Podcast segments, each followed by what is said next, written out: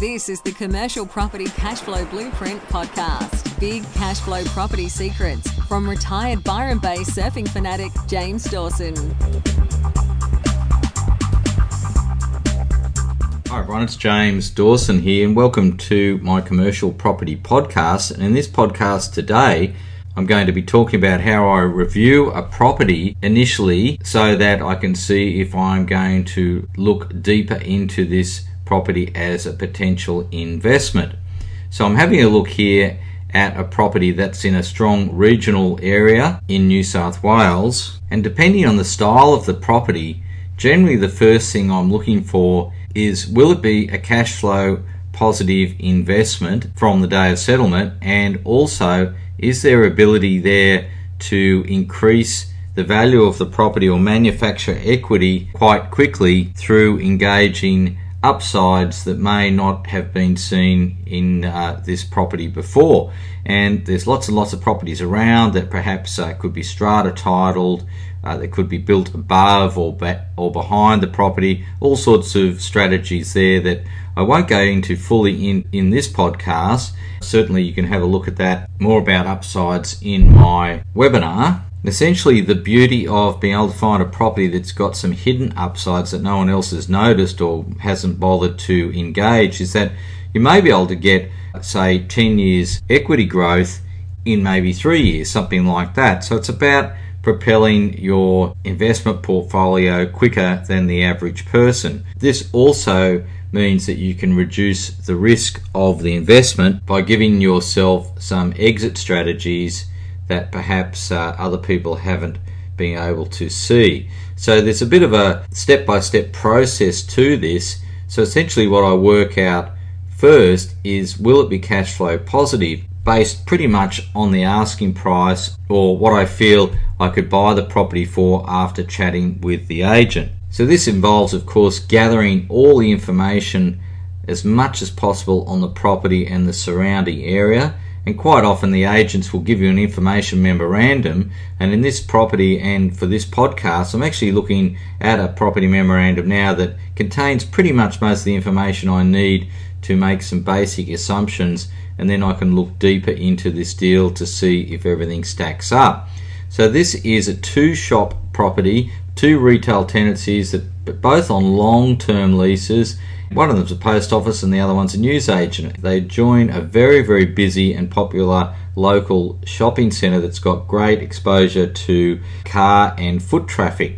So that's a great plus initially, and according to the information memorandum, it's Zone B2 local centre under the particular LEP for this area. Now, just a tip here, when you're looking at information memorandums, or in fact anything you get from agents, not that they would deliberately set out to deceive you, but there's always disclaimers on the end of these information memorandums, so you really need to verify everything that's in it. But when you're doing your initial numbers on a property, you can use the information that's contained within the documents, but of course then you need to check that out, and perhaps your solicitor may be able to help you with that. Now, this property is also on a corner site, and I felt that it may lend itself to be subdivided, certainly strata titled into two, and there was a couple of other upsides there that I thought would be worthwhile checking out. And generally what I do is use a local planner for that, and I have a step-by-step manner for that, and I discuss a little bit more about that in the webinar as well.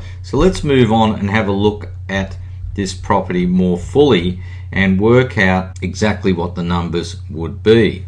Now, I won't go too much into the location of the property, because what I'm trying to get across here in this podcast is just essentially the basics of how a typical commercial property investor would do the numbers. Under the existing leases, the agents are telling me that there is an income of $89,900 per annum. That is a post office and a news agency, and they've been there for a very, very long time. Now, what we're always trying to get to when you're doing the numbers is trying to get to the net rent, and that is the rent that comes into your pocket as the landlord after all outgoings are paid.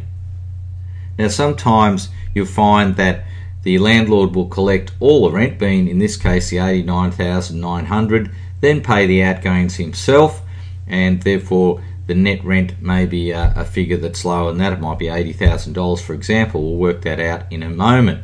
Or it could be something where the rent is slightly lower and then the bills for the outgoings, which are things like rates, insurance, strata fees, if they're strata fees, not in this particular property, maybe management fees, anything like that, are then handed directly on to the tenant as well. Now, as I ran through the numbers for this property, the agent told me once again that the gross rent, or the rent before any outgoings, was $89,900, and they've also given me another number here saying that the net income after outgoings is $85,000.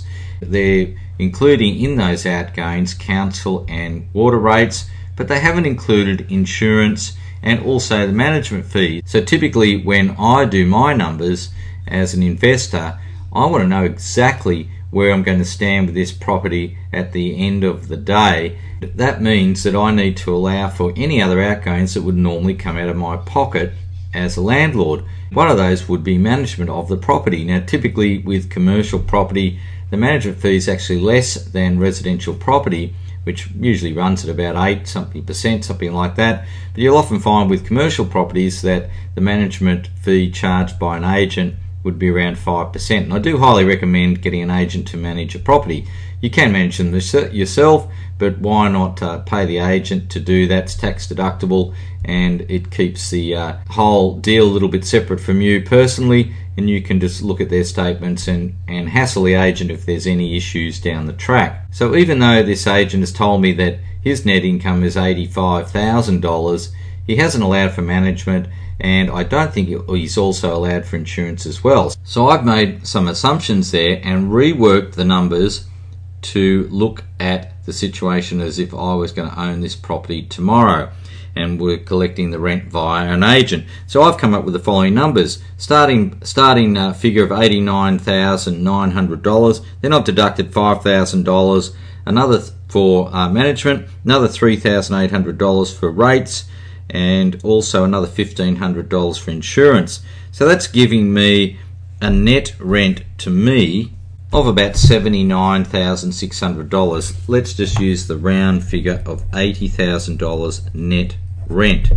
So the next step for me as an investor is to work out, based on a rough purchase price, because obviously I'm going to negotiate very, very hard to get a great deal. I'm going to use a rough purchase price for this property of $1 million. They're asking slightly more than that for this property, but that's the price I'm going to use. So to work out my net return on the asking price, I'm going to use the figure of $1 million. So I'm going to divide $80,000 divided by $1 million. That's going to give me an 8% net return. But the other thing that I do as an investor is I like to allow for all the purchase costs as well, and I like to work out my return on that. Because I'll be using an equity loan to provide the deposit for this property, which typically is around 20 to 30% for this style of property, I want to work out exactly what this deal will do for me if I borrow 100% of the funds to buy it. So what I need to do is work out the purchase costs of this property. Now, you can confirm these with a solicitor, but I use a rough amount that I've learnt over the years from buying properties. So we're going to look at first the stamp duty amount, which is one of the larger costs, and you can use a calculator online from that, and that's about $41,000. Then also I'm going to allow for some legal fees and perhaps a valuation fee as well, and perhaps some travel as well. So let's allow, say, $1,500 for legal fees, another $1,500 for valuation. Of course, you can confirm these amounts. All you're trying to get to here is a point where you can see if this deal is looking good enough to spend more time on looking at. And I'm also going to allow $1,000 for travel because I want to drive out there or fly out there to have a look at this property. So in total, I've got costs of roughly about $45,000 to buy this property.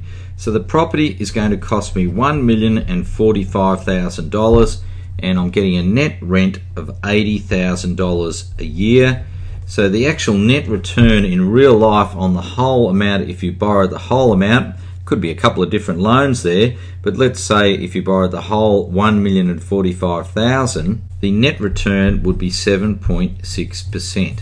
Now, you might find that that's not quite enough for this deal, and you might want to make that purchase price even lower than that. But the other thing that I like to do, and the next step before I move any further with this property, is work out what the positive cash flow would be for me if I settled this deal tomorrow. So cash flow from the day of settlement, what would that actually be, and what would that put in my bank? Now, these are only rough numbers, of course, because there's depreciation benefits that you may get on this property as well, which may further improve the bottom line.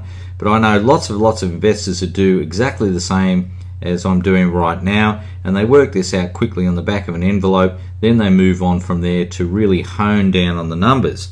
So if I borrowed $1,045,000 at 5%, the repayments on that are going to be $52,200, say, per year, and I'm getting, as you remember, $80,000 net rent in from the rents after outgoings. So my positive cash flow would be $80,000 minus, let's just use the round number of $52,000. So this property is going to be $28,000 a year cash flow positive from the day of settlement. So that's quite encouraging for this deal, and especially because I've identified some upsides in this property that could really enhance this deal. Now, these upsides do require some money to be spent, but as the property is cash flow positive from day one in any case, I've got some time up my sleeve and actually got a bit of cash there to spend on this deal by way of engaging some consultants, etc., to have a look at the various things that I think I'm able to do. Now, of course, what I would do in this situation would be engage these consultants prior to exchanging contracts. I'm absolutely sure, or at least 99% sure, 95% sure that I could engage these upsides down the track. Very important. So that's something that I certainly would look at.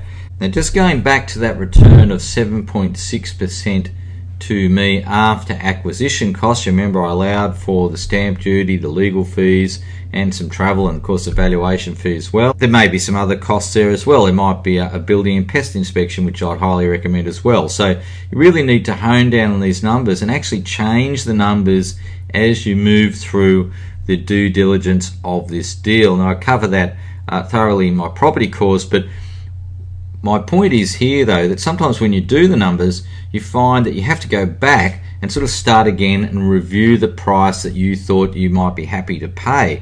Now, in this particular case, when I was looking at this property at around $1 million, I thought, okay, that works not too badly, but I think I would want to buy this property a little bit cheaper than that. So I would typically go back and review the numbers again at a lower purchase price. So I'd have to change my stamp duty. It won't change a whole lot, but I'd change that, and then also I would hone down further on the upsides that I've identified with this property, and one of them is being able to strata title the two shops. And there was three other upsides with this property that I identified that I needed to look into further to make sure that they would work.